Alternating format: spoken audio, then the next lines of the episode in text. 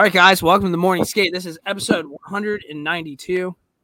I feel like every week we do this, and I say, like, whatever the new episode is, and it's kind of like, bro, can you believe we did 192 of these things? Like, honestly, that's so many. How many do you think I've done? I've done this. If this is 192, I think I've done 190 because like Claire did one and somebody else did one. Fuck, I think. I don't know. Oh, and Dale's done some. I don't know, dude. That's so many. I think that's the biggest commitment I've ever had in my life. Yeah. I didn't even think about that. That like how many podcasts do you think you and Dale have done together over the time? I don't know. Because like I'd like to pride myself as like one of the podcasters, but I don't do the interview ones, and Dale does. So I'm just kind of interested at those numbers because I feel like you guys do a shit ton. You like went through like a phase. How, where dude, you've done way more than Dale. All right, thank you. I just need. Wait, dude, you've been on since the first one. Like we started doing interviews last year. Yeah, I also used to do like sabbaticals for a while and stuff. You know, yeah, you would turn your phone off quite often. So if we've done 192 of these, you've probably been on like 15 of them. Yeah, pretty crazy though. But hey, how's everything going? How's your week? You have a good week? I figured it'd be a good point to reflect right now. A year ago, like basically like a couple days ago, is when COVID started, and it was kind of crazy to think about that. And I'm gonna wrap it in because. First off, like looking back at when COVID first happened, crazy. I remember like the first day you like Rudy Gobert, you brought that up. That was a hilarious story because I remember we were like hanging out like on FaceTime or something, and like it was like, do you remember that? That was like kind of. I think the Rangers were playing the Avalanche, and it came out that he got COVID, and like we were all kind of like, like who knows? And then the next day it was shut down. It's funny that you bring that up because like, you know, Snapchat will like show you what you've posted to like a story over like the course of time. 1 year ago today was when me and DJ Zumi and Daddy Baseball, that was the night we went out and got fucked up and then went bowling. And then the next day, literally everything shut down. Fucking wild. That's crazy. That is crazy to think about. I was just thinking back, like the first worst COVID moment I had was like the first time I had to go to the grocery store, and I got there at 7 a.m. and there was like a line around the block, and there was like so many people, and I just remember going through aisles and being like, "Oh shit, there's only like 7 DiGiorno pizzas left. Like, let me cop every single one." And to really wrap this up, we were playing Chell last night till 3 a.m. That's why Dale's not here. Usually we record Sunday mornings. We couldn't because we played Chell through daylight savings, which was depressing. Yeah, and they need to fix that fucking game because we were playing people that we had no business to be playing. Like it was tough, dude. Like I've always prided myself as a Chell player in it, and you guys too. You two especially, like you and Fever Boy Rex, who we were playing with back in the day, could hold their own on the sticks for sure. Like we used to battle like all day, every day. We could beat most people. And we lost 14-0 last night. That's how we ended. All right. Yeah, but okay. I also want to say it was 14-0, but like for the last period, I think we didn't move our figures because the strategy there was, I think it was like 7 or 8-0 going into the third, and it was like, well, if we don't move our players and they score goals and we don't press X, it's going to take forever to finish this game, and maybe they rage quit because of it. It didn't work. I actually think that was our best defensive period. Yeah, and it didn't work. So they were able to skip all the replays and shit, and it got waxed, dude. It was just tough to like come to that realization that I'm like, it was like 3 a.m. I was pushing 30. I woke up the next morning after staying up till 3 a.m. and I was like, oh my god, I lost 14-0. Yeah, in jail last night. That's like. I'm going to say it. I used to look down on Dale because he would get whooped like 18-19 by the boys in Chell. But like now that I've been there, it's a tough spot. It really is. And I mean, I slept in quite a bit today, and I immediately turned on Last Chance U, and I watched the basketball one, but I'm rewatching the Buddy Stevens era, their second season when they go 11-1 and don't get a bowl game because the first game of the year they could only play rookies because whoever was on the team was involved in the fight the year before. So like that fight pretty much fucked them out of 2 national championships. But it was, I mean, dude, it's been a while since I've watched that show. If you guys have seen it, I would suggest rewatching it because it's unbelievable, dude. Basketball one's good too. Basketball one was really good. And we probably could have done this for 3 stars. And this has nothing to do with hockey. We're kind of like going off the rails here, but like 3 stars of Last Chance U coaches would be like a good 3 stars. So maybe we think about that at the end of the podcast or something like that, because the new coach was awesome. And I also don't know any of their names, but I wish there was a JUCO program out there that could take me on and I could go back to junior college and like learn how to play Chell again. Bro, I wish this was around back when they had JUCO hockey and they like did it at Hudson Valley. Like I can't, the shit that they would have saw, it would have been a way different program than what they had on. It was, I don't know. It was fucking wild. I don't know though, because like visiting your teammates, and this is the last thing we can say on it, visiting your teammates, there's this scene where there's these 4 basketball players and they live in this small shack together and it's just destroyed. And you go into the bedroom, there's like 4 mattresses on the ground and they're playing video games together. And it's like, that's every JUCO house hockey house I ever walked into. That is true. It probably, yeah, I don't know. The storylines would have been really funny.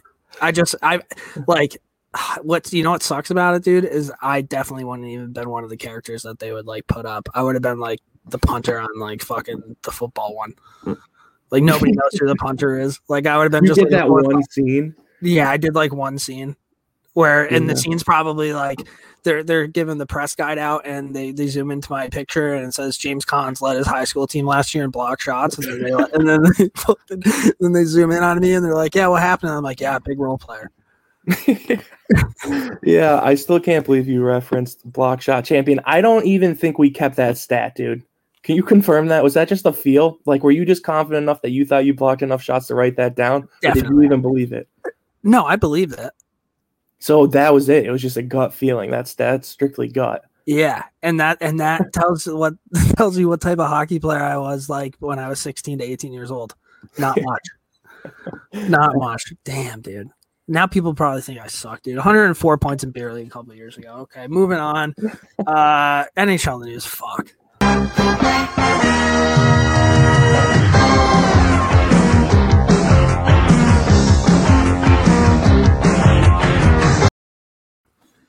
NHL in the news time. The first story I think is one of the biggest stories in recent memory that I can think of.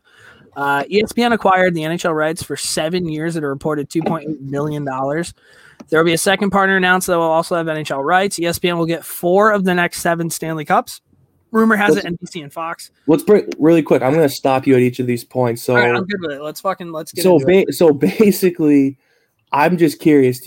There's going to be a second partner. I think it's supposed to come out this week who the second franchise is. They basically wanted to give ESPN preferential treatment and be like, you get it first, and then we'll deal with like the low lives after. NBC already has coverage. Fox has never done hockey. What do you have on this? Are you sure Fox has never done hockey? I think they've done like all-star games. I'm probably wrong on that. Dude, Fox has definitely done hockey because they, you know, like in football, how they have like the robots. They definitely had like robot hockey players. You know what I'm talking about? I just feel like robots are really hot. I'm not making that up, and I'm pretty sure Fox had the puck. Fox wasn't the only sports network in the 90s to have access to robot graphics, bro. You think other? No, dude, you can't just fucking steal robot graphics like that and get away with it. That had to have been Fox. ESPN wasn't doing robot graphics. We got to look that up. I think, write this down somewhere because, like, I'm pretty sure robot graphics was Fox, and I'm pretty sure the glow puck was Fox. Right. So. Yeah, dude. Because Fox had like robot NASCAR pit crew members. It was Fox. Yeah, it was 5 years. 5 years. It started in 94, 95. So I stand corrected. Woo, for some reason, I never even really read that. Never really registered with me that it was on Fox. The All-Star Game sounded super familiar. Like I feel like the glowing puck, like the trace, was definitely Fox. Fox screams like NHL hits. Yeah, it does. Right, which right? You like, but. Do you just throw away NBC? Like part of me feels like NBC has a couple of guys who I still like. I don't know if they're going to jump ship. Are you sick of it? I'm fucking out on NBC, dude. And NBC's, and I'm sure like ESPN and Fox are probably also going to cater to the new fan and stuff. But like NBC, I don't know. What's Pierre McGuire going to do? He's got to get hired somewhere, right? Eddie O, I would think.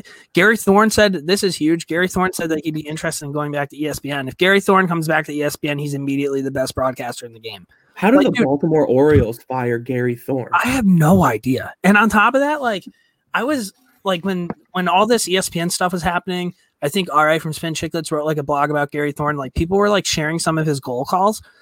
I'm not kidding you, dude. There would be teams that I had no interest in watching, and he made it seem like I needed to be fucking watching that game. Like the electricity, which is weird, like talking about like an announcer this way, but like he brought a completely different element to the game of hockey. Like I've been watching Rangers games, and like I love Sam Rhodes, and he's a legend.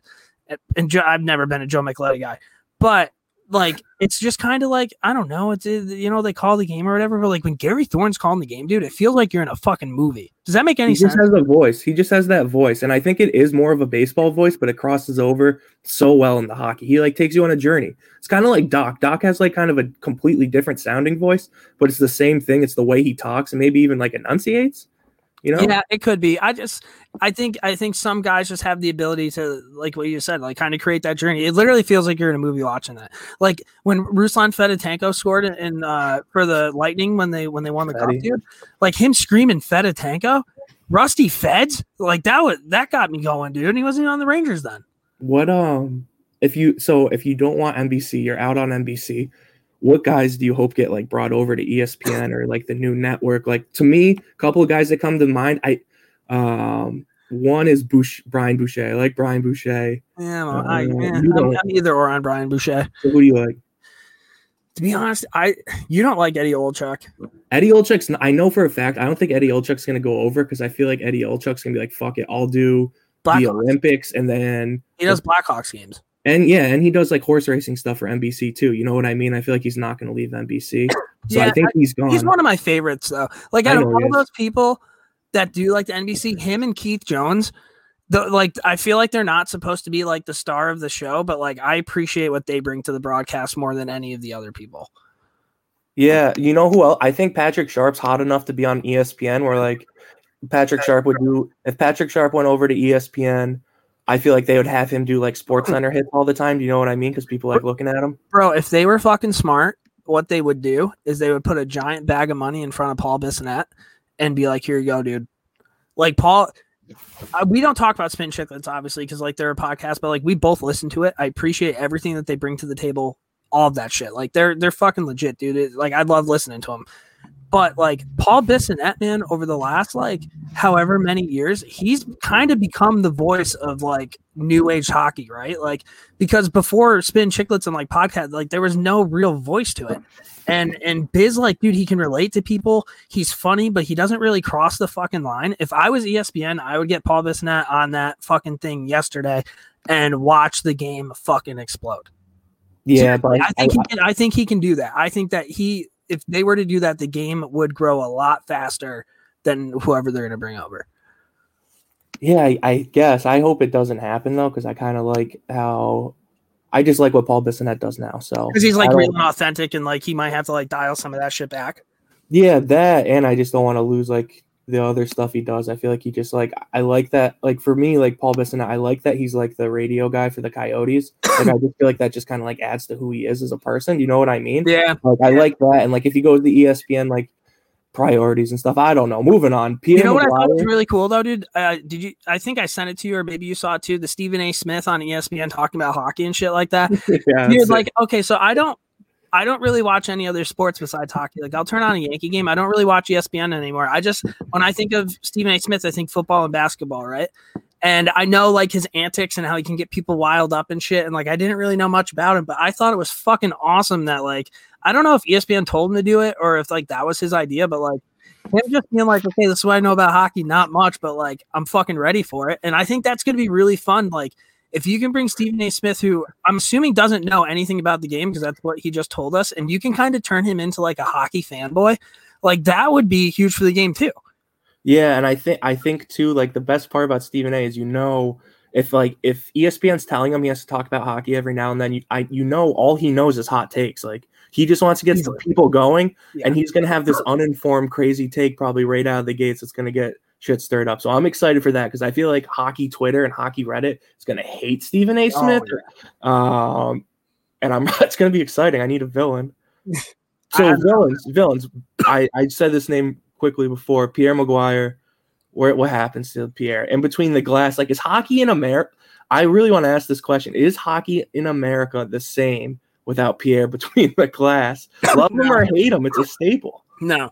And I completely understand why Pierre McGuire could be annoying. Like, watching him call a Pittsburgh Penguins game is the worst thing in the world. And it's slowly kind of doing that with Adam Fox with the Rangers. But guys, I'm going to tell you this, and this is a fucking fact. I don't think that there's a human being on planet Earth that loves and appreciates the game of hockey more than Pierre McGuire. Think about all the fucking time that guy's put into like study where Ryan Callahan played in 8th grade and like just like random ass fucking facts about Pete. Like, dude, he was the last time they were playing the Rangers, dude, like he was just talking fucking random shit about random ass people. But like the facts were like, I was like, holy fuck, like how did he know that? Again, I know he can be annoying, but like the guy fucking loves hockey. You can never ever doubt that about him. I actually do want to I hate some of his opinions, but what pisses me off sometimes is when people get on him for like knowing those crazy stats. Like it's cool to like make fun of them, dude, but they're sick. Like I love the stats. Like it would be cool. I don't know if you remember the ESPN show Stump the Schwab, but if they did like a trivia show with Pierre, incredible, right? And like someone like me, like when I watch a hockey game, I almost always have Hockey DB or Elite Prospects open. And like when I see a player I don't know, like I look at it and like to me, Pierre, you said it before, you don't want ESPN just to cater to new fans 100%. Like they have to have stuff for like the people who've watched forever. And to me, like people should fucking appreciate some of the information that Pierre spews, even if he's a weasel. Bro, Stump Pierre is an all-time idea because I think people would watch it because they don't like him. They'd want to see him lose. Yeah. Yeah. No, I agree 100%. There'd be incentive. Like people would probably come in red hot. Maybe Catherine Tappen can come over and host it. I like Tappen. I'll throw that one out there. I think she's a great host. Like, I don't think there's a better one in the game in North America than Catherine Tappen. Yeah, no, Catherine Tappen. Although, dude, I have shown a special eye to Jackie Redmond. She does the NHL Tonight. Yep. I did message her. I'm going to try to get her on the pod. Fucking she's the best, but I don't, dude, it's gonna be really weird. Do you bring over Liam McHugh, dude? Like he didn't do anything wrong, but like I feel like there's no way. Well, I feel like ESPN can just fill that role, you know what I mean? Like with like fucking Robert Flores's like nephew. What'll be interesting, and I just looked this up too because I didn't think about this, like Darren Drager and Bob McKenzie are the two Canadian guys that are under contract with NBC. Like they did hits for them. So like if I'm ESPN, like I know Bobby Max like semi-retired, but I feel like he still does some hits or some info. I'd love for him to get involved. That'd be sick. It's gonna be really interesting. It's gonna be interesting to see who they really give the reins to. Like since hockey's been away, there's really only been three people at ESPN that I know appreciate hockey. One's John Bojaros, one's Linda Cohn, and one's Barry Melrose, but you don't really see him often unless there's college hockey being played. It's going to be like, I don't know. It's going to be weird. I guess my question would be is like, what if they bring somebody in specifically for hockey and they make that the hockey guy? Like, do you think that those three would be like, fuck off? Like we've been doing it for the last 10 years when nobody fucking gave a shit about this. Yeah. That's kind of what I thought. Do you remember when Tirico started calling a couple of games for a little bit? Like I thought he did really good. I thought he did pretty good. Last time I listened to him, I didn't think it was that great. But when he first started, was it last year? I thought it was pretty decent. Yeah, and like he was not a hockey guy, so I feel like ESPN might go that way too because they have so many people. And I feel like ESPN's been like laying people off the last couple of years. Like I don't know how many hires they're gonna make. Dude, I don't even know who works. Like, dude, I literally don't watch SportsCenter. Like growing up, that's all I watched because like I loved baseball and shit. But now, like, I don't know. Like, I don't even remember like half their names. Wait, Levy's still probably there. I would think. Yeah, Levy's there. The only thing I really watch is SVP SportsCenter. I'll watch that sometimes because I think he's funny. Yeah, he's good. There was one skit that he did where he pretty much talked about how like everybody in the world is going so soft and it's fucking ridiculous. I love that one. Yeah, that's a great one. I don't. Do you have anything else on that? That's what I got, dude. All right. So ESPN Plus and Hulu Live subscribers will have access to 75 exclusive regular season games.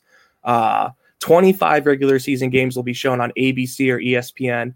And then, in addition, more than 1,000 games previously under the NHL.TV package will be available on ESPN Plus.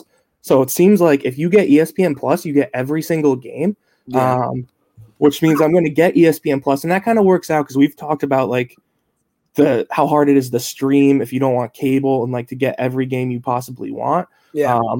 But my experience with ESPN Plus is it sucks. Like the stream sucks. And like, I'm not pumped about that. Like, this might be a really stupid question. Is ESPN Plus only online?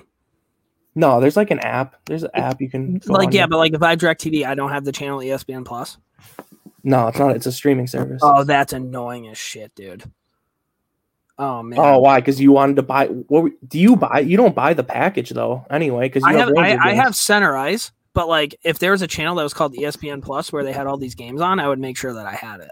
Yeah, I get what you're saying, but I mean, I don't know how much ESPN Plus is either. I just thought that was interesting. If that's actually how they do it and it works out, I'm all for it. I'm just scared about ESPN Plus. I feel like the only time I've ever used it usually is for like when I'm with people who are like running fights, like UFC. Right. And it always seems like there's some sort of issue going on. Always, dude. And honestly, I'd probably get Hulu Live. Yeah, I know. It's just getting suckered into more, I guess. But from your perspective, as someone who lives in their own network anyway, it doesn't really affect you at all. If anything, it sounds like just more games on TV. I am the network. Yeah. All right, that's ESPN. That's 20 minutes of ESPN. Moving on.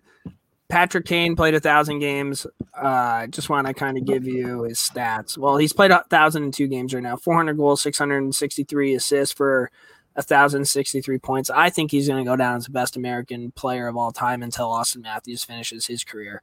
But they made him do this video where he counted to 1,000, and I thought it was hilarious because it's like the most goofy thing ever. And I was just like wondering what they had to do to convince Patrick Kane to like do this, because like that takes a lot of time to count to 1,000. Yeah.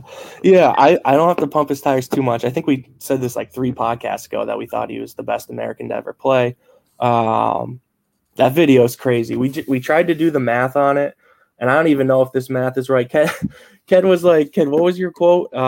You didn't think that he literally counted to 1,000 because I watched the video. It took 58 minutes. There's 58 minutes to count to 1,000, and this is where I get confused by it because like that you didn't make that up. The video's 58 minutes. How does it take you more than a second to say 1, 2, 3? Like each number should be 1 second. So why isn't it 1,000 seconds? Say, yeah, but 965, that could maybe be 1.2. You got to take breaks in there. That's 58 minutes straight of counting. It looked like he was going a number every 3.5 seconds. That was the clip he was at. I think that's a steady pace. Got it in under a minute. I think that would ultimately be the goal. Every 3.5 seconds, he said a number. I feel like that's forever. But it was calm. It was tranquil. It was tranquil. It was really calm. You know what I mean? That was the vibe. I feel like, how long do you think it would take you to say 1,000? I would think 1,000 seconds. I would have bet my life on it. There's no way you, but 987, 988. That's like more than a second. 997. That's 1 second. 998. That's another second. But also, like, I'd have to be super dialed in to do it. Like, I don't know if I could go. I don't think I could count to 1,000 seconds without taking a break and being like, this fucking sucks. Yeah, all right. So right now you're going to count, when I say go, you're going to count from 990 to 1,000. I'm going to time it. Ready? Okay. 3, 2, 1. 990, 991, 992, 993, 994, 995, 996, 997, 998, 999, 1,000.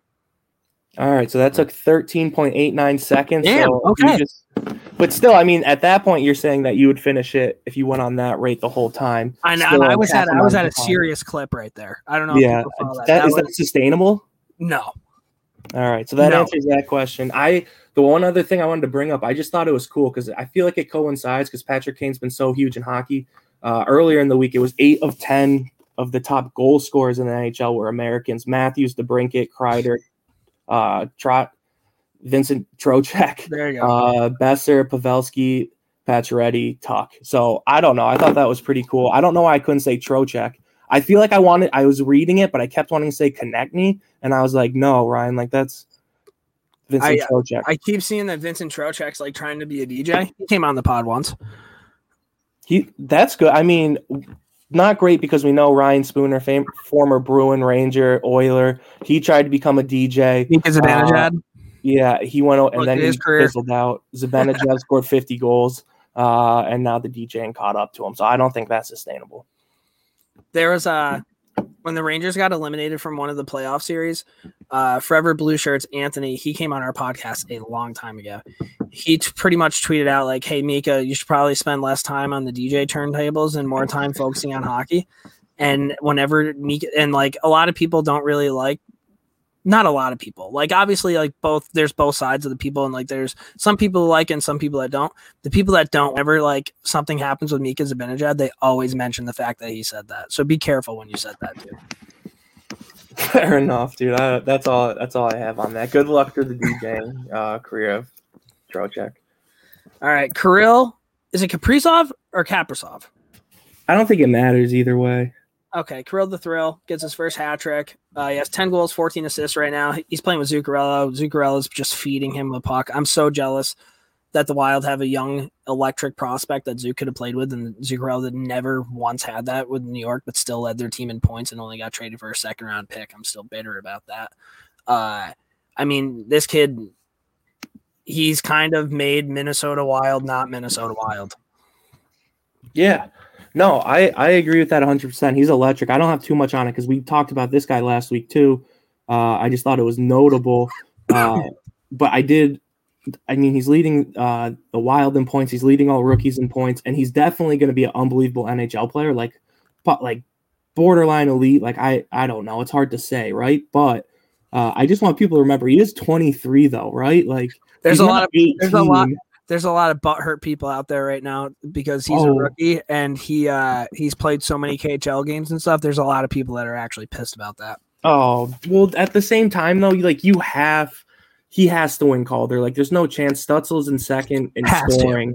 And he's earned it. And I, like, you know what I mean? Like, you can't, I was just making that point. Like, he's not 18. So, like, it's unbelievable what he's doing, but it makes a little more sense that at his skill level, he was able to come 100%, dude. And like, I don't think rookie is how old you are. I think rookies from the moment you start playing in the National Hockey League, right? And like, that's what it is. And he's fucking ripping it up, dude. He's so good. And just like, he gets the puck. He kind of has that, remember when Ilya Kovalchuk was nasty with like the Thrashers and shit? And whenever he'd get the puck, you'd kind of clench up and you're like, oh my God, he's going to score. And like, you would literally be like that until he didn't have the puck. And then you'd be like, okay, thank God. He kind of has that to him. And like, that's a special trait. So shout out to him. We have a quick saber. Well, not so quick. I guess quick sabers update. They've sold about half of their 25% capacity tickets to season ticket holders, half of them. And now they're available to general public for first home games against the Bruins on the 20th. I just wanted to point this out because that shows how sick of all of this Buffalo is. Because I lived in Buffalo. I've talked about it a bunch. There's two things I know. They love hockey, and they seem like just the type of fan base that would jump all over this. So it kind of goes to show no one gives a shit. That's sad. Yeah, it is. But that's what happens when your team plays like that. Like, yeah. But I was thinking about it. If there's any fans in the Northeast that really want to see their team play this year, it looks like Buffalo might be the best shot. Probably hop on a cheap flight. Yeah, dude, you probably get cheap tickets too and fucking just crush chicken wings and go to Niagara Falls. A beautiful little trip. Jack Eichel's out with an undisclosed neck injury, no real timeline. There was a report that he was playing with a cracked rib before training camp started. I don't know if this – I mean, I'm assuming this probably elongates the timeline to Jack Eichel becoming a New York Ranger. But, I mean, it was pretty obvious he had an undisclosed neck injury because I remember what game were they on? Like, they were on national TV and they got shit pumped. Who were they playing? It wasn't that long ago. But Eichel came back to the bench and, like, the trainer came over and, like, touched his neck and Eichel, like, fucking freaked out on him. And it was like, okay, well, his neck hurts. And then, like, 2 games later, it's like he's out with a neck injury. So, I kind of saw that one coming, but my question for you is: when's Jack Eichel going to be a New York Ranger? I don't want to actually answer that question. To be honest with you, I don't have time for this Rangers get every player ever talk. Yeah. According to you too, I don't know if you want to get into this. You don't think the Rangers would have to give up Lafreniere or Capo to get Eichel? I strongly disagree on that. No, we'll see. We'll see what happens. I don't know. The only thing I was going to say on this, it's like it's so hard as a fan. Like I always have to curb. Like my initial thoughts on a player because we have no idea. Yeah, because when the neck injury officially first came out, it was like, oh boy, like is this real or is this like he doesn't want to play? Like he's frustrated, like he's the captain, like things have never gone his way. And then you hear that he's supposedly been playing with a cracked rib all season. Like that's kind of tough. Nails. Like, 24-year-old first-line center. Fuck yeah, dude. Playing for a team that is not even going to sniff the playoffs. Terrible. And he did that for that team. So it's like, I try not to jump to conclusions, but it's just a weird situation. What's the word that comes to mind when you think of that? What do you mean? It's leadership, dude. I guess that's leadership, dude. Like that guy does not need to be playing hockey with a cracked rib. They're not going to make the playoffs, and he's getting paid anyway. Yeah, it'll be exciting when the Rangers give up the whole farm for Jack Eichel. Or when the Rangers don't really give up that much, and you guys are stuck with another Boston boy that'd rather play in New York. Crazy. And then. Right, so rumors come out. We talked about this guy after USA won World Juniors. Was Nate Leaman, who's the Providence coach. He won a national championship at Union and Providence. I said he's the future of USA hockey, and now it sounds like the Sabres might try to ruin him. I don't know. What are your thoughts on this? Like Leaman, you nailed it with Leaman, dude, because you mentioned this a long time ago.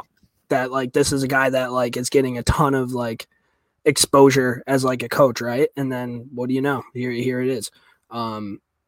For the shit that you've told me about this guy, it sounds like this is the guy that the Buffalo Sabres would like need.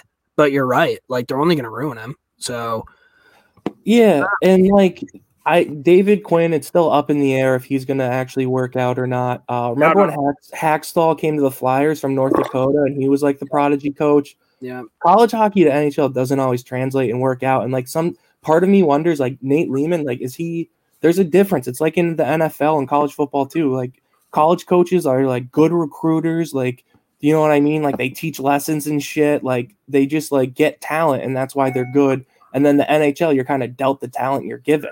Two completely different circumstances. Yeah, I don't see Buddy Stevens coaching the Dallas Cowboys. Yeah. So, and, like, if you're Nate Leaman, this is you. You've worked your whole life. You finally have a chance to coach in the NHL. Yeah. You have to, because you want to know what, like, what if he does turn around Buffalo? You know what I mean? Like, and I feel like all coaches are like this. Like, I feel like coaches like challenges like that, because if you can fix that, dude, you're a fucking genius. I agree with that, but I also feel like, what if he waits 1 or 2 more years, right, and then he gets like a job offer from like a real franchise? I don't know, man. Or he waits 1 and 2 more years, and the NHL just does the same thing of hiring the same guys over and over and over again. Yeah, and then the other rumor I saw too, and this is the complete opposite. Steve Ott, I think the fans in Buffalo want Steve Ott to be the next coach. I think he's been working with the Blues. Bro, that would be the most Buffalo Sabres thing of all time. Yeah, I mean, if Steve Ott though. I mean, you bring in Patrick Coletta, Andrew Peters, maybe have him in player development, like really just kind of get a. I tell you what, dude, Steve Ott might prove me wrong. I think it'd be an absolute nightmare if he coached the Sabres, but I will say this: that team would fucking compete. Like there would. I don't think there'd be any nights off. No, I mean, at the end of the day, like I will contest with anyone. The Steve Ott, Sean Avery, Dallas Stars were the most annoying team, arguably, in like recent NHL history. 100%. But like, can you imagine if you were a fan of the Stars during that time, how much fun that was probably like watching that? Yeah, like, that one fight against the Bruins was all time with like Lucci trying to get after Avery and like, dude, Sean Avery, man, what a fucking player! They don't make Sean Averys. And I say this as like a complete compliment to Steve Ott. Like people act like Brad Marchand's like a rat. Like Steve Ott was next level, like annoying. Like he was annoying for sure. He fucking killed Zuccarello in a game, Rangers, Canadiens in the playoffs. And if like Zuccarello's my size and Steve Ott's like 6'3" and fucking murdered him. And it was like, I guess you play hard and shit like that, but I feel like the big guys probably like you don't see Zdeno Chara taking a fucking run at like Alex DeBrincat, like you know what I mean, like you, like I feel like you kind of have that respect that you don't want to kill them, and like he just didn't. But at the same time, it's a guy you want on your team. Yeah, no, I 100% agree. Apparently, he's big into power. He was involved in boat racing, so he's a big boat guy too. Apparently, before he played in the NHL, he raced some boats, so that's cool. Steve Ott. Damn, dude, that's kind of sick, dude. Moving on. Clarkson's men's hockey season was canceled after the team threw a party breaking the school rules. I have a couple things on this. I think the first thing is you're an idiot if you don't think all the other teams aren't doing this. Clarkson just got caught. Clarkson would have been one of the last teams that I would have thought that would have gotten caught. Yeah, but here's my perspective. Like, and you know, we're upstate New York guys. You ever been to Potsdam, New York? Yeah. What else is a college hockey team going to be doing in Potsdam, New York? They're probably going to be drinking beers. And when college kids drink beers, they probably make poor choices. It just sucks because, like, they didn't follow the rules. And, like, with COVID, like, I know college athletes have been, like, going through a lot. So when one team slips up, it's kind of like, well, you fucked up. Like, you did it. Like, I get that perspective. And then it's also, like, they're 20-year-olds who made a poor choice. Like, I'm telling you, in, like, Potsdam, New York, I played in a hockey tournament there once, and I'll never forget it because I knew I was in for a great hotel stay when we got to the hotel, and the people at the front desk were like, they opened a curtain behind the front desk, and they were living behind the front desk, and I was like, where am I? Potsdam, New York. Yeah. So I don't know. You know some alumni, Clarkson alumni. Do you have any thoughts? I talked to him about it today. He kind of said the same thing. Like, everybody's doing it. They just got caught. It is what it is. I don't know if people are mad at Clarkson, but, like, if you're Clarkson, you have to do that. You can't just fucking let that slip. You know what I mean? Like, you have to bring down the hammer and, like, yeah, I agree. And I know some people don't think COVID's serious. Some people do, but, like, at the end of the day, we're living in a world that wasn't the same world we were living in 2 years ago. And for me, I'd rather be safe than sorry. And I mean, I don't know. It sucks. It definitely, I mean, Think about the seniors on that team. Like, how much that fucking sucks for them. Like, I don't know. Yeah. They just got caught, dude. You don't, that's the thing. That's 101, bro. That's 101 of life. Don't get caught. What's next? That's my next tattoo. Jordan Binnington contract, 6 years, $36 million. He started 100 games in 3 years with the Blues, 63 wins, .915 save percentage, 2.4 goals against, and he won a cup. Saw a lot of people not liking this deal. Which I thought was insane because Binnington's been what the St. Louis Blues have needed for years. And on top of that, like, he makes less money than Murray does in Ottawa, and that guy is not worth that. So what do you have on this? Yeah, so I agree. I think it's a fair deal.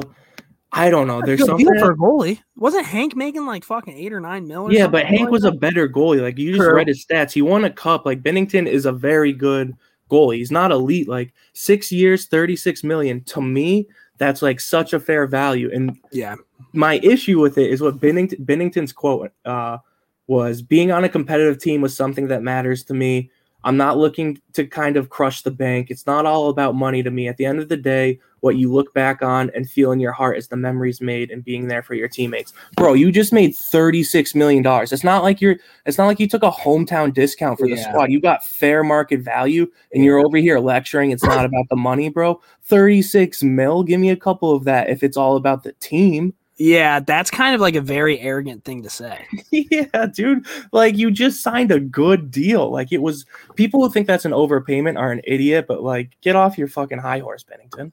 Yeah, man. That's mad funny that he, like, people are pissed that he's making that much, and he came out and he pretty much saying he's pissed that he's only making that much. Yeah. Unreal. That's a fucking roller coaster. Scott Sabrin. We talked about him last year. This is a guy that Austin Matthews kind of clowned on when he, like, looked at the back of his jersey. Everybody thought it was really cool. You remember that week of last year? His first shift at AHL this year, he runs the Rockets goalie Caden Primo, pretty sure son of Wayne Primo. Yes. One of their better players steps in. Keith Primo. Didn't I say that? What you said, Wayne. There's two of them. Oh, my bad. One of their better players steps in, and then pretty much just takes a ton of punches to the face. And the refs come over and break it up, and the guy who's like the good, like the better player is like, "Why did you just do that?" And Sabrin's like, "Yeah, fuck you, dude." Anyway, I didn't know about this. Immediately called up to the NHL taxi squad after the game. I fucking love that, dude. Like, this might be one of the coolest things that the Leafs have ever done. Yeah, I like that too. I think he might have just been down there to condition. He's going to come up anyway. I don't know if that's true. But I thought it was funny. He got sent right back up, and I just wanted to write it in the topics because such a great shift. Like, you have to watch it. Gets the puck, skates end to end, runs the goalie. Like you said, this Swedish prospect comes up to him, like says some words, and Sabrin just drops the glove and starts. That guy not for 1 second thought he was going to get in a fight there.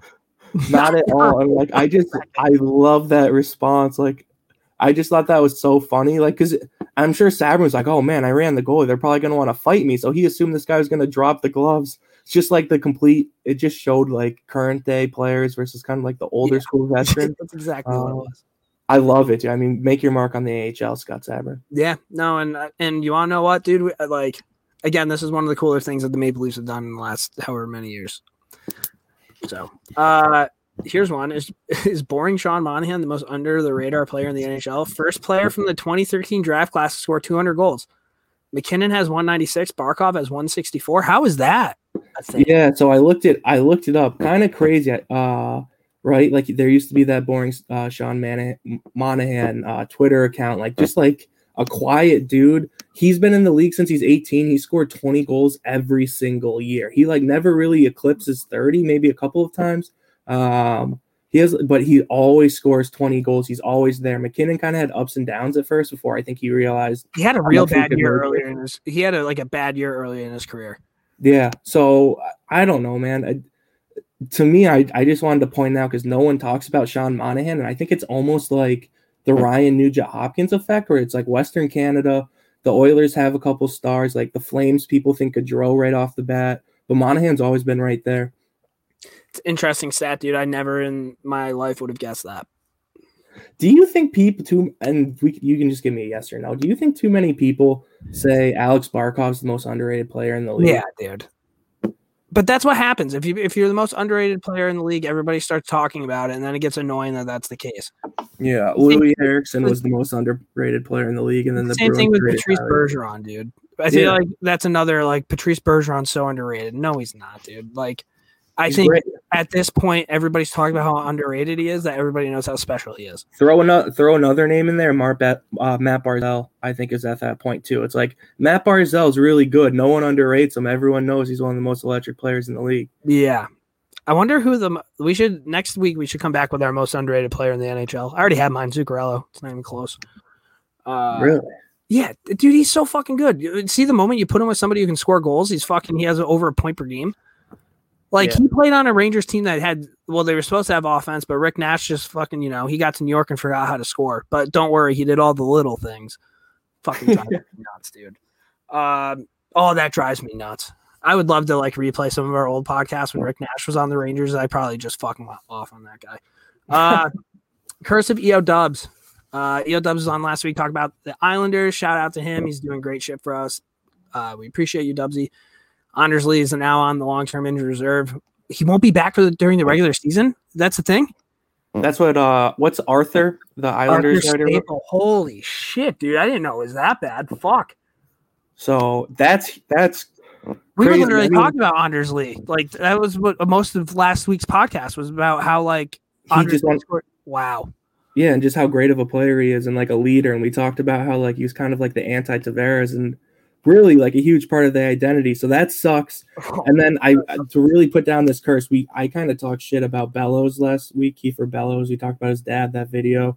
Yeah, against the Devils. He scored like 2 goals in 3 minutes, tied it and won it. And I think he's replacing Lee on the top line, I believe. And the other guy who scored in that game was Wahlstrom. So if the young guys score for the Islanders, who cares, I guess, right? Yeah, I mean, I feel like the Islanders – you look at the Islanders, right? They kind of had like a mini rebuild without saying that they had a mini rebuild. Like, look at all these young kids coming up here and like fucking producing for these guys. Shout out Garth Snow. And then I forgot what I was going to say. We can move on. Well, let's just go to the Rangers and Bruins, dude. The last 2 games that the Rangers played were my least favorite 2 games of the year. They got shit pumped really bad by the Bruins. I forget we got shut out 4-0. Then did we shut you out 4-0? Yeah, that's basically like the Bruins Rangers games this year went from like heated rivalries to just like teams blowing each other out. So fucking stupid. It was so much more fun. Like that 1-0 game that you guys won was way more fun than either of these games. Yeah, dude, I honestly don't have a ton on it. Like the one thing I think you wrote something down, but Lemieux Frederick at the end of the second game when the Rangers are winning. Lemieux, like, hit Frederick into the bench. I just wanted to come out and say, like, I'm not a complete homer. Like, it really wasn't that dirty. Like, I've seen Bruins do that to guys all the time. People were calling for suspensions. Of course they were, dude. They've never played before. Well, it's like, I don't know. Like you said, you made a good point. Like, the door, like, kind of was closed. It was kind of open. Like, Lemieux had no angle on it. If you watch Lemieux go towards him, he had no angle to figure out if that door was open or closed. I'm sure he probably was hoping that it was opened. But also, it wasn't like he fucking pile-drived him into the fucking thing. Like, he could have blown him up there. Like, if that was open and he really wanted to hurt, he could have hurt him very seriously if he wanted to. That was the classic, and you see it almost like every other shift in the NHL. Two teams are both changing lines, and two forwards come together and, like, shove each other. Happens, like, every shift. Dude, it pisses me off. There's, like, little plays in the game that people get pissed off about. Like, here's one. Do you remember back when who was the Florida Panthers defenseman that, like, hit and pinned Elias Pettersson? And then Pettersson went down with, like, a concussion, and everybody – was it Matheson? Do you remember that? Yeah, I think so. That play happens literally 100 times a game, but, like, somebody fucking saw it and bitched about it and had a blue check mark, and then it just blew up. Like, this is exactly what this is. Like, this shit happens. Fucking move on. It's funny. I just looked it up. Sometimes Canucks fans are crazy. They burn their city down. Panthers Matheson had death threats after a hit on Canucks Pettersson. Yeah, that was, like, a fucking thing. I'm sure Lemieux probably has death threats from people down in Southie. We don't care that much. Oh, I'm sure Jack Edwards was fucking calling for fucking tar and feathering after that. Yeah. I don't know. Did you have anything else on it? I feel like, dude, I thought this was a really cool stat. After the Bruins last night 4-0 win against the Rangers, this was a couple days ago, Halak earned his 52nd career shutout, surpassing Tomas Vakuun for 5th place in historical ranking of most shutouts by European goalies. The first four belonged to Hasek, Lomqvist, Rene, and Nabokov. For a guy who I think has spent a majority of his career as a backup goalie, fucking right, Yaroslav Halak. If there's a Hall of Fame for backup goalies, I think he's a first ballot Hall of Famer. Yeah, I agree. Like, and he had a couple good years as a starter, but he was never consistently a starter. But I've loved him since he's come over. I love that he rocks a mohawk this year. Yeah. Also, just because we're talking Rangers Bruins, did you see those stats? He's like 26-5 and something against the Rangers. That's crazy because he played in that division like for a while. For the Islanders, it was always a lot of fun playing when Halak was out there. I don't know, that was crazy to me that like he has I think like 8 career shutouts against the Rangers. It's always funny when there's just that random ass goalie. Like I don't know if the Bruins have had one recently. It was Holtby forever, but like Holtby was elite, so it made sense. No, for sure. I did want to mention that Artemi Panarin came back. There's a couple things I want to talk about with this. The first one is, I guess, when David Quinn, like when they first got Panarin, he talked to Torts, and Torts said that Artemi Panarin was one of the greatest tired players that he's ever coached, in a sense that when he's tired, he can slow the pace down to where he wants to be, but he can also go to the pace that the game is actually at. I thought that was kind of a cool thing because, like, you see him do it, dude. Like when he has the puck, you're going at whatever speed he's going at. And I don't know. I just never really thought of that until I saw that. And I was like, holy fuck, that's true. It was nice having him back out there. He did look a little bit rusty. He hasn't skated in a while, but like he made a sick pass to Strome for a nice little tap in. Ryan Strome, by the way, dude, fucking ripping it up for the Rangers. Everybody said that he was a product of Panarin, which I think half is true. But like when Panarin was out of the lineup, Strome's maybe been one of our best forwards all year. I know at the beginning he fucking came off to a slow start, but once he kind of fucking starts to get going, that's Ryan Strome. I'm trying to think what else happened. Oh, Vitaly Kratsov's coming over. He arrived in New York today. So he's in quarantine. Yeah, chirp all you want, but like our 9th overall pick is going to be playing for the Rangers this year. And what's kind of cool, dude, you're going to call me an idiot, whatever. I'm probably going to get a ton of shit for this. But like obviously we have Capo Caco, right? Like we have Alexi Lafreniere. Like you often forget about all these other prospects that the Rangers have who are supposed to be considered elite. And like this is one of them. Like this kid scored, I think he scored 40 goals in the KHL already. And I know it's not the NHL, but for a fucking prospect, that's pretty good shit. From what I've seen about him, he loves doing like a between the legs, like go around the defenseman. That's like his move. I wonder how long it's going to take for him to do that. And I don't know. I'm just really fucking excited about it. Like it's honestly like you forgot about it. Like when we first drafted him, like everybody was like, dude, we have this fucking guy. It's awesome. And then it's amazing what happens when you get the 2nd overall and the 1st overall, you just completely forget about that guy. So, and the Rangers waived Jack Johnson today to make room for him. So good shit. Scores a goal and they waive him. That's fucked up. And it's Jack Johnson, dude. Banana pan, bro. Wasn't, so he was drafted right after Wahlstrom or right before Wahlstrom? How did that work? We picked Kratov when Wahlstrom was on the board because Wahlstrom wasn't supposed to be on the board, and like pretty much every Rangers fan, I remember texting Kevin Valenti like during it, like, "Holy shit, we're getting Wahlstrom. This is sick." And nobody had any idea they were going to pick this Russian. And as the Rangers are walking up on stage, Bob McKenzie gives you the Bob bomb when he's like, "Yeah, and I think the Rangers are going to go off the board here with Russian Vitali Kratov. Let's see who they pick." And of course, they picked him, and it was like, "What is going on right now?" Like, Wahlstrom scored this many goals. He's a right-handed shot, fucking sick forward. Like, but I don't know. We'll wait and see, dude. Who knows? Like, that's the coolest thing about Russian prospects is like, I feel like it's either they're really good or they're not. You know what I mean? Like, you don't really ever find a Russian carving out a third line role in the NHL. True. I mean, you guys, there's one thing we know about the Rangers. They love Russians. We love Russians, dude. Can I Brands? Shout out to these guys. I'm still using that fucking cream, dude. That's been helping me out. I think I'm going to dive back into the sleep stuff this week. I want to make sure I'm productive, so I'm going to be hammering that out later.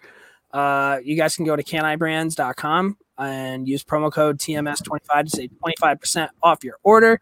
We talked about the Can I Sleep guarantee where, you know, you have the spray, and if you're not cool with it, you send it back, you get your money back. It's a no-brainer. If you guys use CBD, I would check it out. I know a lot of people have already, which we appreciate all of our listeners doing that. It actually makes me feel like I'm kind of cool. And Hal, what do you have on it? I re-upped on the sleep spray. That's my go-to. I think I said it last week on the pod. I noticed like a difference. So place the order. Craziest thing about me is I kind of live in the middle of nowhere. Their orders get to me in like 3 days. They don't play games, dude. Zero games, great customer service, good product. There it is, dude. Can I sleep? That's such a Dale thing to do. All right.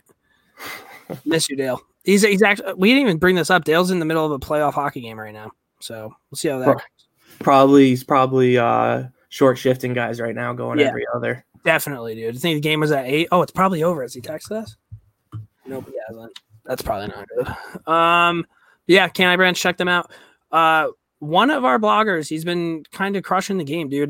Brownie, Boston Bruins writer.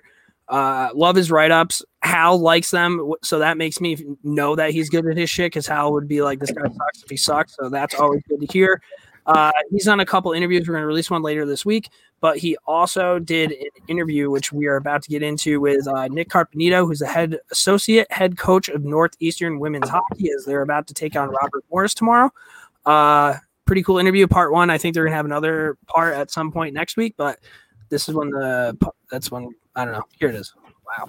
Happy Sunday, everyone. This is Brownie coming to you from the subterranean Batcave, and I have the pleasure to be interviewing the associate head coach of the Northeastern Women's Hockey Team, Nick Carpenito. What's up, buddy? Nothing at all.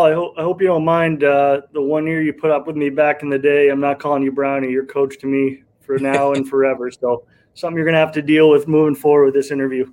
Fair enough. Like I told you when we talked, it was weird referencing you as Nick. I'm like, no, he's Carp. I don't know who Nick is. So, yeah, I coached Carp back in his senior year of high school. I coached him in lacrosse, and we had a fun time, I would say. One of my more interesting players to coach. We got along very well as an attackman and an offensive coach, and we can get into the pickle juice at a later date. You know, we'll save that. Now, the post-tournament interview, we could tackle that. Yeah, perfect. So you are out in beautiful Erie, PA, getting ready to take on Robert Morris tomorrow afternoon. Yeah, 2:00. Yep, 2:00 game against Robert Morris. The NCAA website has the times listed in Greenwich Mean Time, and it says 6:00. I was like, seriously? Like, help us out. Let us watch the girls play, please. You know, that's well above my pay grade. But no, you don't want to say anything bad about the NCAA either. No. So you guys are coming in off a historic season. I mean, just what a wagon of a team. The number one seed in an 8-team field. Taking on Robert Morris, who this is kind of a home game for them. They're 2 hours down the road.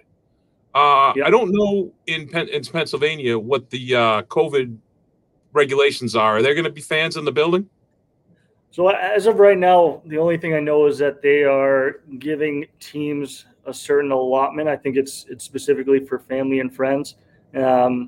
I've heard rumblings about them offering stuff up to the public, but I'm not 100% sure. I think it's going to depend on how many of those tickets get scooped up for the teams and, you know, whatever the percentage of players or of people they're allowing in the building during the game. So I'm not 100% sure what's going on. That's, again, something that's above my pay grade, even internally at Northeastern. So, you know, I do know that there will be people in the building. It's just a matter of what the capacity limit that they're gonna place on this tournament is. That was just a curious thing because I had no idea what Robert Morris University was, and I looked it up and I'm like, oh, it's a 2-hour car ride. You know. Yeah, they're not too far away. I mean, the host team for this tournament is Mercyhurst University, who's right here in Erie. I know Robert Morris and Mercyhurst, they're pretty big-time rivals. They played each other in their conference tournament in the semifinals, and it was an overtime game for Robert Morris. So, I mean, we anticipate that it's going to have a pretty decent amount of Robert Morris fans in the stands, and I think that's one of the interesting things about this tournament this year, just given, you know, COVID and whatnot, is usually the first-round game is at the higher seed. Right, and then they'll play the Frozen Four at a neutral site. So, you know, in a year of challenges, it's just another challenge we have to step up to, and you know we're ready for it. That's for sure. Doesn't break you, makes you stronger. It's always the way. So I did as deep a dive as I could on Robert Morris. No common opponents. Mm-hmm. You guys, they came out of the College Hockey America tournament. Mm-hmm. Scouting. Film's available, I'm assuming, for you. Yeah. Go ahead. No, go ahead.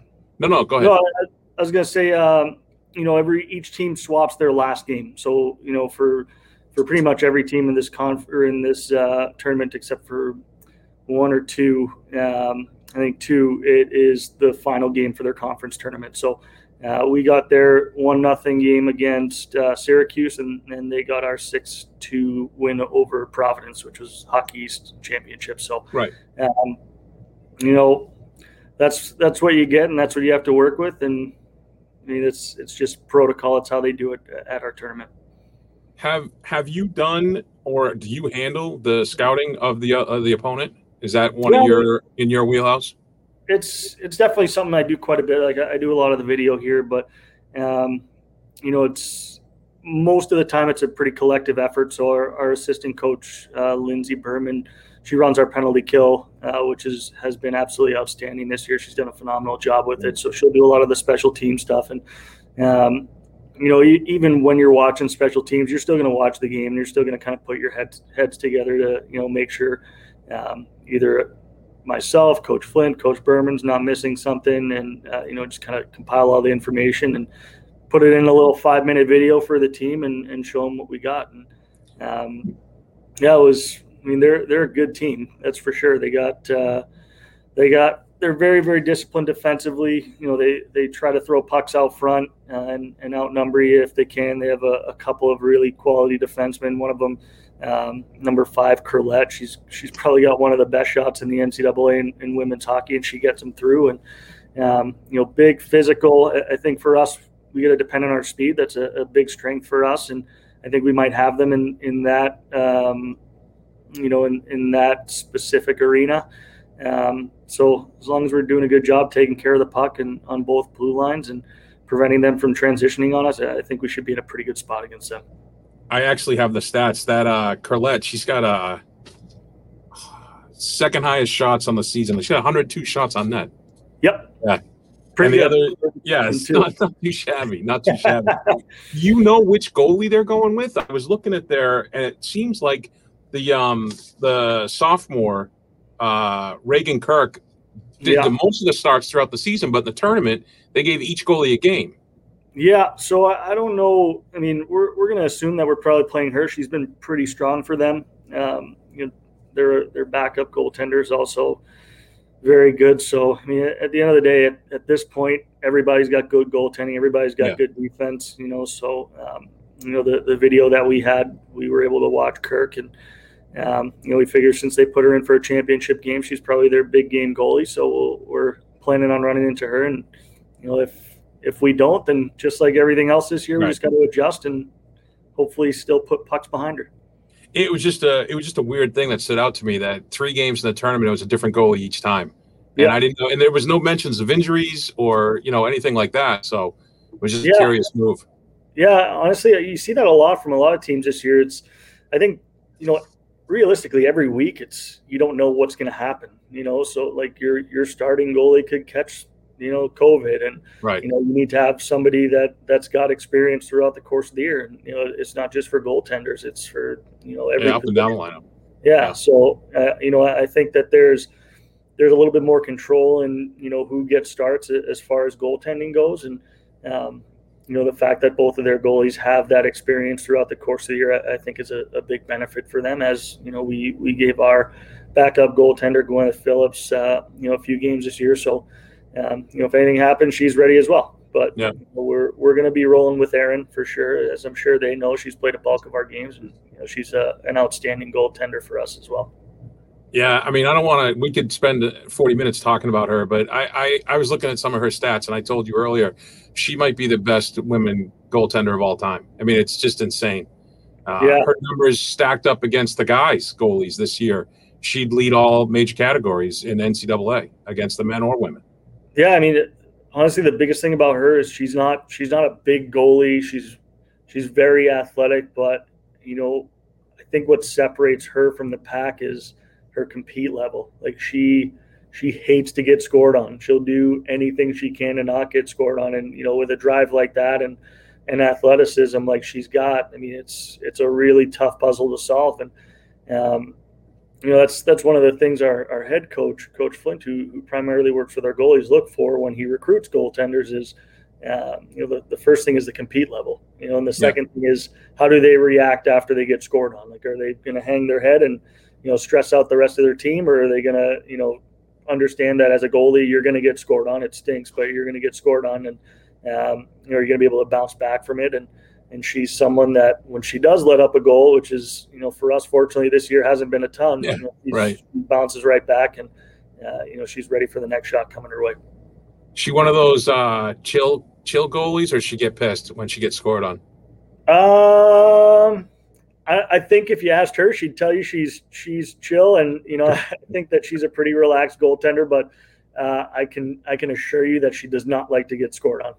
You know, and it's great because you know it doesn't matter what the setting is. It could be games, could be practice, and you know that's why she's so good in games is because she brings that same compete level every time she's on the ice for practice as well, and it translates seamlessly for her. Yeah, that's. I mean. I don't know why anybody would want to play goalie, but if you're in that, I think that's the right attitude to have. Yeah, you always need one, at least one, right? I have no interest in it, but, you know, we have 3 kids on our team that do, and God bless them for that. Yeah. So the other thing I was going to ask about the team and how you're preparing them, it's an odd start time, 2:00 on a Monday? I mean, you guys haven't mostly night games. You had some weekends, but mostly nights, right? Yeah, I mean, we had a pretty healthy mix of the afternoon games. Usually it was either 4:30 or 7:30. You know, again, if it was a normal season, this game would probably be played Friday or Saturday. You know, probably 7 or 4:30 somewhere in there, and then teams would come out here probably Tuesday for the Thursday Friday set the Saturday Sunday, whatever they used to do. So. I mean, again, it's just one of those things where a weird year, you gotta adapt to everything. And, you know, we've been fortunate where the last couple of days we've had practice times around 2, not quite 2, a little bit earlier, but, you know, they know what they need to do to be ready for these games. And, you know, at the end of the day, it's the national tournament. If you can't get up for this, then, you know, there's something a little bit deeper that's going on, but we're ready. We've had a couple great days of practice, and, you know, we're definitely really excited and ready to go. Yeah, the other thing I noticed about in looking at Robert Morris, physical play. Big time. Big time physical play. I mean, they had there was a few majors in there. Yeah. Yeah, I mean, honestly, we're used to that. I mean, with the team speed that we have, I mean, the best way to slow down a fast team is to play physical with them. And, you know, we've run into that quite a bit. So, you know, you see that in watching the video, and we address that with the team. And, you know, as long as we keep moving our feet, and if they want to play physical on us, we just need to make sure that we're matching the intensity. But, you know, if they're going to play physical on us, then they're probably going to take some penalties, which we're right. which we're okay with. And, you know, that's as long as we're moving our feet and not retaliating. But, you know, we've run into it a lot this year, and I think that we're mentally and physically prepared for it for sure. Nice. Yeah, it's just unusual to see that many majors from the women's club. I was taken aback by it when I was looking at their stats. Yeah, it's interesting. You know, with women's hockey, obviously there's no body checking, but it's physical. You know, yep. I think that's a common misconception. I'm not saying that you're saying that by any means, because I know you've seen before, but you know, it's definitely a common misconception that because there's no body checking in women's hockey, that's not a physical game. But in all honesty, some of the most physical games I've ever seen have been women's hockey games. And, you know, everybody's got their style. I think we have a little bit more of a speed style, but we're fortunate where we do have some pretty good size and some pretty good strength, and we can stand up to, you know, physical play whenever it comes our way. I would think that most of the people that look at our site or listen to the podcast are beer leaguers at some level. And you and I have played together in pickups and beer leagues, and there's no checking, but you certainly feel it the next day. So these are all top-notch athletes in their 20s. It's a whole different deal, you know? Yeah, I think we probably feel it the next day just because we're old and out of shape, and not because we're getting our heads pounded into the ground throughout the course of this 45 minutes, whenever they have us playing. But I do feel it in the legs sometimes after I play. I'll tell you that. Yeah, for sure. Absolutely. So you're in your seventh year with NU, Northeastern, your third as the associate head coach. Yeah. Biggest transition going to that level at the associate head coach that you had to adjust to? We're an interesting staff because we do a lot of things by committee. You know, I think as far as being associate head coach, like our other assistant coach, Lindsay, she does the same amount of stuff as I do. You know, we might just have different responsibilities, but, you know, I think it's more of a title than anything in the grand scheme of things. But, you know, I think that the transition wasn't really that tough for me because I'm doing most of the stuff that I did, you know, as the assistant coach before I got, you know, named associate head coach. And, you know, maybe there's a couple little administrative things here and there that I have to do differently, but it's not a huge transition for me, which I think is good just because that's how this program's always been run. Like we do things by committee, and, you know, so the transition was pretty seamless for me. When do you head back out on the recruiting trail?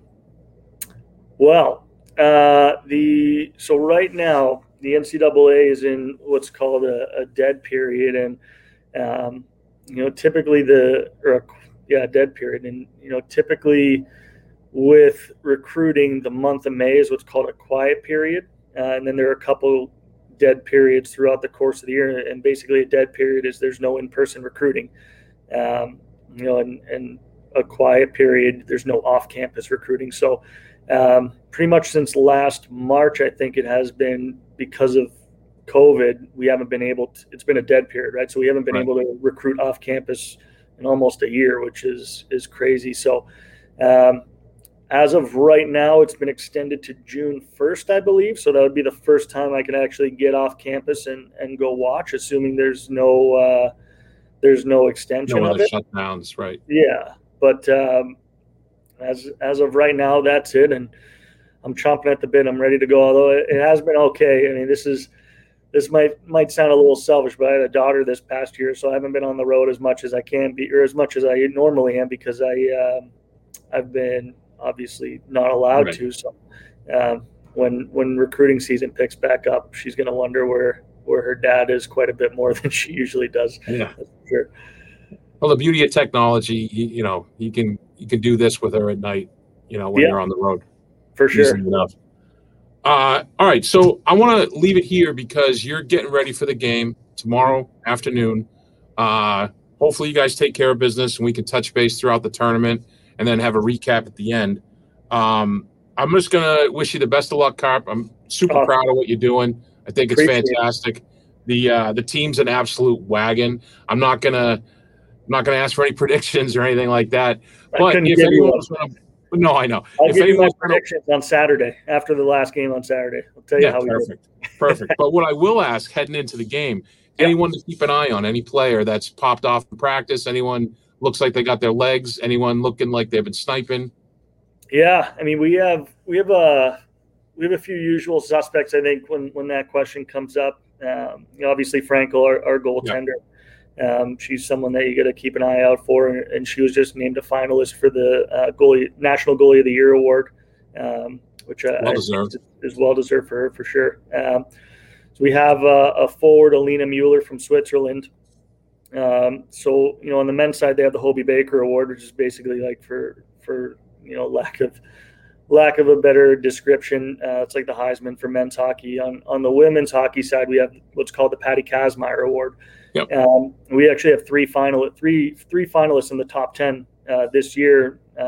One of them's Frankel, one of them's Alina Mueller from Switzerland, who's probably one of the most dynamic players you'll ever see. She's an unbelievable playmaker. She can bury pucks mid-range. She's got unbelievable hands. Great skater too, and tons of skill. So that's someone I'd keep an eye on. The other Patty Kazmaier candidate is Skylar Fontaine, who's a defenseman. Very, very possibly one of the fastest skaters in the NCAA. She's got a great shot. She had the empty netter in the PC game. Yep, that was her. You saw that game, you saw that goal, and I mean, she was probably about half a zone away from the kid that she caught to beat for that foot race. But so she's unbelievable as well. And I think the craziest part about those three, especially, was they do a 3-player finalist pool for Hockey East Player of the Year, and this was the first time that I've ever heard that all three of our players, so those three players in Frankel, Fontaine, and Mueller were the top three finalists for that same award, which was crazy. Yeah. Nice sweep. It makes it easy on the old recruiting too, I'm sure. Yeah.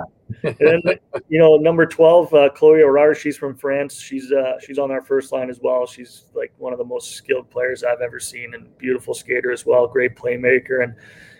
And, someone I think you and I can relate to a little bit more, and someone that I think gets overlooked quite a bit is number 42 on our team, Tessa Ward. She's our third line center, and she contributes offensively, but her main strength is her defensive abilities, and she takes pucks off of every part of her body just to keep it off, to keep it away from our goaltender. And I think that she's an incredibly undervalued player that's always fun to watch, and someone that's also very, very physical, and especially going up against a team like Robert Morris, who has physical tendencies. She's someone that's going to really stir stuff up and make things difficult for them, just like they're trying to do to us. I can't wait. I'm going to be watching with my daughter. She's super stoked when she sees the girls going by at the ponytail. She's like, those are girls. Super, super into it. So it's fantastic. Yeah. Good. I'm glad. Absolutely. Hopefully we put on a good show for her. Yeah. Well, yeah. Don't worry about her. All right, well, let's sign off here, and we'll pick this back up, after sometime next week. I'll text you, and we'll figure something out. Sounds good, Coach. All right, bud. Thanks, Carp. I appreciate you doing this. Of course, anytime. All right, thank you to Nick Carpenito for hopping on. Brownie, you're crushing it, dude. Keep it up. We kind of have like a fucking blog thing going on. Hal, have you seen that? Where like he writes a blog about how dog shit the Rangers are, and then I write a an article about like how Adam Fox didn't have a 6'9" like legend helping him out, and he's figuring out the game at a faster pace than somebody you had. So I don't know if you saw that, but we've been going back and forth, me and him. It's kind of like a fun little thing. I'm surprised you haven't jumped in on it yet, but well, that's like, well, first off, Bruins fans have a code, right? So I would never third man in on a fight. I think he's handling himself just fine. We're also kind of grudge guys. Like I have Disco over in my corner. If he wants to write to you, I'm all for it. I mean, I've been talking shit to you about the Rangers for a decade, so. I get that. It's going to be bittersweet when Charlie McAvoy becomes a New York Ranger. Anyway. Yeah, with Eichel. Yeah. It's going to be fucking sick, dude. And you know what? You know what's kind of weird? It's like it probably won't happen, but there definitely is a small chance that it does. Like, would that be your worst nightmare? I mean, that'd be pretty bad. That'd be a bad day for you. Yeah, I mean, the thing. How do I put this? Because like you're selfish as a fan, and like if like the Bruins could win a cup with McAvoy first, and then he was like, "I want to go home," I would probably be cool with it. But like if if he just like leaves a free agency for like $15 million some year to go to the Rangers and play with like Jack Eichel, and that's pretty much it because they traded all their other prospects, and I'll probably be pretty sad about it. We'll see, dude. But all right, so that's what we have here, and I think we have one more segment, right? We're gonna do a little Dom Moore's heroes and zeros. I just gotta find there. Hey fans, this is Dominic Moore. I'm just gonna take you guys through a little bit of the behind the scenes stuff here. All right, heroes and zeros time. My hero of the week goes to Henrik Lundqvist, dude. I guess there's like a chance that he actually ends up playing this year. I think it's impressive what he's doing. McClellan said, I see the videos like you guys see the video. I don't know how likely or unlikely it is. I mean, he had valve replacement surgery. It would be pretty incredible if he was able to come back. I guess we'll see where he is at that at the end there. Probably unlikely, but I wouldn't rule it out. Be kind of cool if he was able to come back after that and like play a little bit this year. You know that, you know, big Henrik Lundqvist guy. Fucking, I wish that he could win a cup in New York, but I don't know. I think that'd be pretty badass. That's my one hero, and then I also have another hero. Hey, really quick, I didn't even know that was a possibility. I thought he was completely done. So that is cool. And we can just remind people too. Dale's hero of the week a couple weeks back when he said the Rangers should have made Lundqvist the captain. People don't forget that. That was tough. And from a Capitals perspective, you have to be pumped because I know it's like end of the road Lundqvist kind of, but maybe he's got rest. Like Samsonov hasn't been great. And like Vanacek, like I'm not sold on Vanacek. There's something about him. It's just one of those goalies that has weird equipment. Like I feel like if you're a Caps fan, you embrace this. I mean, Henrik Lundqvist, if you look at his playoff stats they're next level good. I mean, obviously he hasn't won a cup, but like his goals against and shit like that, and like his record in Game 7s, that's somebody you want on your team. I have one other hero. Torts is just gonna be Torts, dude. Apparently Patrick Laine was playing a pretty decent game, and then he got scratched for third period and overtime. Patrick Laine on his lack of ice time in the third period and overtime. I thought I was playing good, but I guess I thought wrong. Torts is going to Torts. Line is going to Line. This is going to be a battle back and forth. I keep seeing like reports like where people think that Tortorella is actually trying to be fired by doing the shit that he's trying to do. I think it's the last year in his contract though. So like I don't think they're going to fire him. Like COVID, like no one wants to spend money. Like I think he's going to ride it out. So maybe this is just like him like being like, fuck you guys. I'm going to do what I want for this last year. Bro, it'd be pretty funny if Torts was trying to get fired. Like, if he was like Michael Scott walking around with a whiskey and sugar and like a cup, just fucked up all the time and just doing random weird shit. I would love that. That was my hero. And then I'm just going to finish off my zero, too, the New Jersey Devils. I'm not even going to pretend like I know how to pronounce this kid's name. Yanni Kokkonen?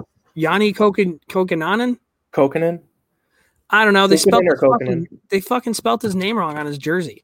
Well, it's tough. It's tough to make fun of him for spelling the name wrong when you can barely even read it, and I can't either. It's a tough name, but it's you're right. I mean, spell check it. Yeah, bro. Like you have a fucking press release. Like you can look him up on HockeyDB. There's easy ways to figure out how to spell this kid's name, or you could just ask him. Yeah, but what are you gonna do if you're the guy making jerseys? You're gonna slide into the locker room and be like, "Hey, bro, can you write your name down on a piece of paper?" Did that guy get fired? Probably not, right? Like I don't know. I guess that's probably. Bro, if you're the guy who stitches the NHL jerseys, that's your job, dude. Your job is to have that not happen. Yeah, I mean, I guess, but it's not like the player couldn't perform. It was just like a typo. I guess, dude. I don't know. I feel like you have one job, and like it's probably hard stitching jerseys, like no doubt about it. But like, I mean, that's definitely their worst nightmare. You're supposed to spell something right, and you spelled it wrong. And you had it right in front of him? I don't know. You know what? I think it was a week or two ago. It was a Play Appreciation Day in America. So I just want to let that guy know, like, you're doing a great job. Keep selling those jerseys. We have your back. Love that day. My hero of the week will go. I just thought this was a good one. Darryl Sutter's first practice with the Flames, and he back skated him 30 minutes into practice. I like that move. I don't think Darryl Sutter's obviously the answer there, but maybe he gets the boys going. It always seems like Calgary just has an issue, right? Arguably the biggest wildcard team in the league. Lucic, who played for him under the Kings, and actually that's literally right before he fell apart with the Oilers and got that huge contract. Lucic played great for Sutter, and I don't know if you noticed, he had two big fights last week. I think he fought Nurse, and then Josh Anderson, he fed him too. So great to see Lucic back, and I think sometimes you just need to bag skate your players and have them do some sprints in the middle of practice, get them to fight. Back to the basics, right, dude? Like, yeah, like I don't know. They've been there before. I love how, dude. Not a little over a half hour into him being a head coach on the fucking line. I mean, that's whipping your dick out. Yeah, no, I love that. Let the boys know that you're here. And, like, they had to expect it. Like, I feel like if you're Milan Lucic, when guys are like, what the fuck's going on? He's probably like, this is it. Like, this is it, boys. You know? I told you guys. Yeah. Like, I don't know. I'm happy that Daryl Sutter stuck to his guns there. Zero of the week's John Scott. We were talking a lot with Fever Boy Rex last night about John Scott's podcast. And I just wanted to bring this up because I saw this clip on social kind of going around.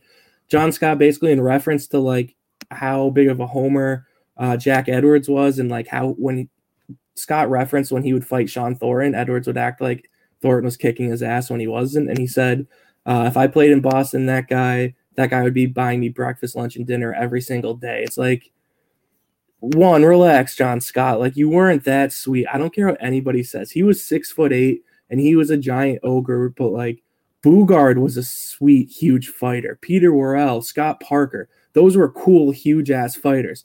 John Scott was never that tough. Like, he was, but, like, ultimately John Scott's career is he fought a little bit. He tried to bully Phil Kessel, and Phil Kessel took his stick like an axe and swung it at him. He ruined Louis Erickson's career, arguably, and he got a charity vote to go to the All-Star game. So, like, Louis Erickson. He like direct headshot, and then McQuaid tried to fight him. It was a big thing. I would agree that if we're breaking down enforcers in the NHL, he was never that cool. There was never like, oh, he's gonna fight John Scott, and like if it was me, I would be scared. But you know, our hockey I would never be like, oh god, he's fighting. Like I was never like scared. Yeah, or like I was Bugard, it'd be like, oh my god, like. No, exactly, and like I was thinking about like our hockey fights guy, Southpaw. He used to always do those like enforcer brackets. I don't think John Scott's ever really invited to that. I just think John Scott thinks he's super important. And also, I don't know if you noticed, this came out like 2 days before. I think Ryan Whitney was kind of making fun of Jack Edwards on Spin Chicklets. And it's like, don't, like, when Ryan Whitney did it, it was funny. It's like, you don't need to try to like get involved too. Like, fucking chill out, John Scott. Maybe mix in a swear word and like get out of my face. Yeah, I don't know. I'm sure if I met him, he's probably a nice guy. But like, I'm probably burning bridges right now. But I just think I need to stay true to my colors because when he was in the league, yeah, not a fan. No, yeah. I mean, that's one of the. If we were to have a biography for Hal, like, not a John Scott guy. No, those Sharks teams really. I was pretty heavy against Brett Burns for a while too. Something about the Iguanas. Something like that, bro. But oh man, this is almost an hour and a half podcast. But that was the episode of Morning Skate. Thank you for tuning in. Hal, do you have anything else for our fans at home? That's it. Hopefully Dale comes back firing next week. Did he text us? No, I tried to get an update for the fans on Dale's playoff game. No updates. I'm assuming that's an L. The game was at 8 and it's 9:50. So should be all right. And what do they play? They play like 169-minute period. Yeah, running time. Fucking A, man. All right, that was this episode. Thanks for tuning in, guys. Again, Can I Brands, TMS25. That's the promo code. Check it out. We're going to have podcasts all week, and we're going to figure some shit out. So thanks, Al, and we will talk to you guys later.